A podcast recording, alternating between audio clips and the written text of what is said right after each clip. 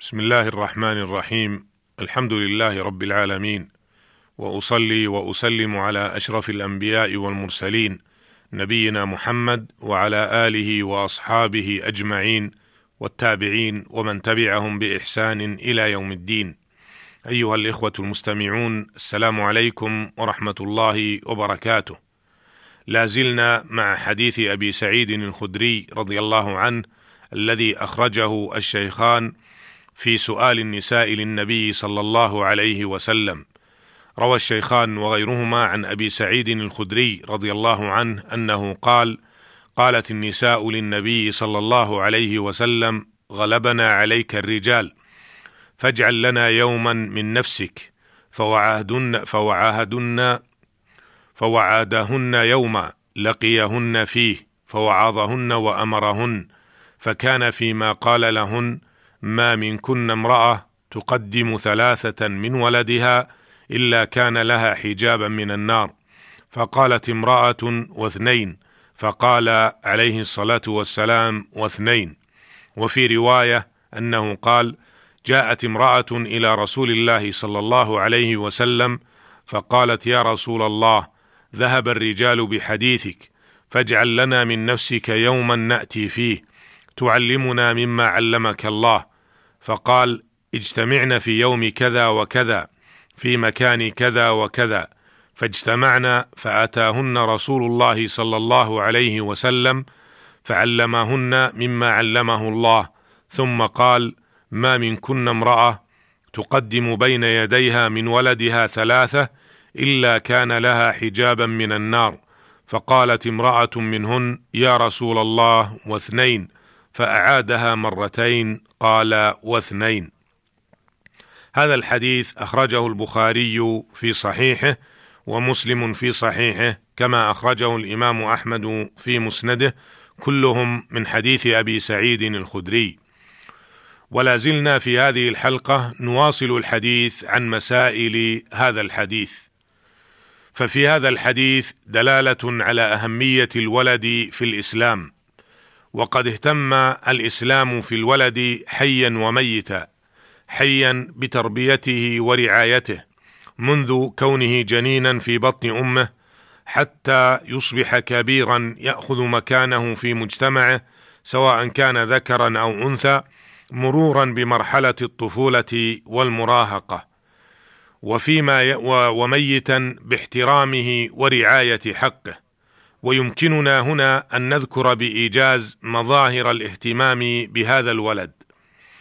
المظهر الأول في مرحلة اختيار أمه وقد حدد الرسول صلى الله عليه وسلم المواصفات التي يجب أن تتصف بها المرأة حتى تصبح اما تستحق الأمومة والرعاية. قال عليه الصلاة والسلام فيما رواه البخاري وغيره تنكح المرأة لأربع لمالها ولنسبها ولجمالها ولدينها. قال فاظفر بذات الدين تربت يداك. فأهم المواصفات أن تكون المرأة ذات دين.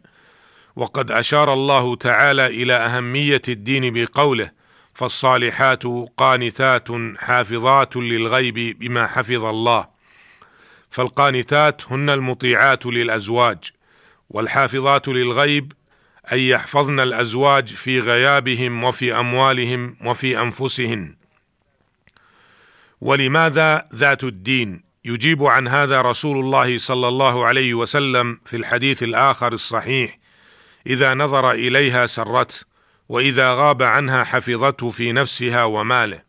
ثم إن الزوجة هي التي ستربي الأولاد وتقوم على شؤونهم ورعايتهم. فإذا كانت صالحة ذات دين فستكون تربيتهم تربية دينية على عبادة الله وطاعته. المظهر الثاني القيام بحقوق الولد في حال كونه جنينا ومولودا صغيرا وذلك من خلال رعاية أمه حاملة ليكون ولدها سليما. فمن المعلوم أن الأم خلال حملها تلاقي ما تلاقيه من المعاناة الشديدة. لهذا الحمل منذ أشهره الأولى وإلى أن تضعه. والرعاية تكون بالمحافظة على صحته على صحتها وعليه. ثم إذا وضعته يقوم الوالدان بحقوقه. كالأذان في أذنه اليمنى وتحنيكه بتمرة وتسميته والعق عنه وختانه إن كان ذكرا وإرضاعه وكل هذه الحقوق وردت بها آثار عن النبي صلى الله عليه وسلم فيختار له والداه الاسم الحسن ويحلق رأسه ويسميانه يوم سابعه ويعق عنه فيعق عن الذكر شاتان وعن الجارية شات. ولهذه الحقوق أثرها التربوي, التربوي على المولود حيث إنها من الإحسان إليه.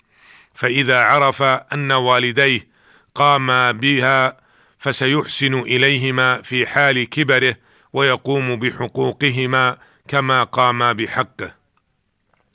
والمظهر الثالث رعايته شابا مراهقا وتتم هذه الرعاية برعايته جسميا وخلقيا وعلميا وحمايته من المؤثرات والانحرافات.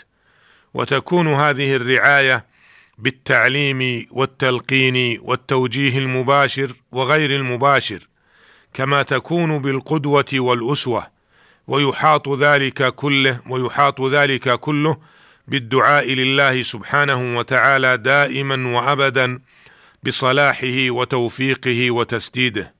فالمدرسة الأولى للطفل هي بيته وما يتعلمه من أبيه وأمه وإخوته ولذا جاء الاهتمام في هذا البيت وشأنه فالطفل يتربى على ما يسمعه تطلع عيناه عليه ومع وعلى ما تطلع عيناه عليه.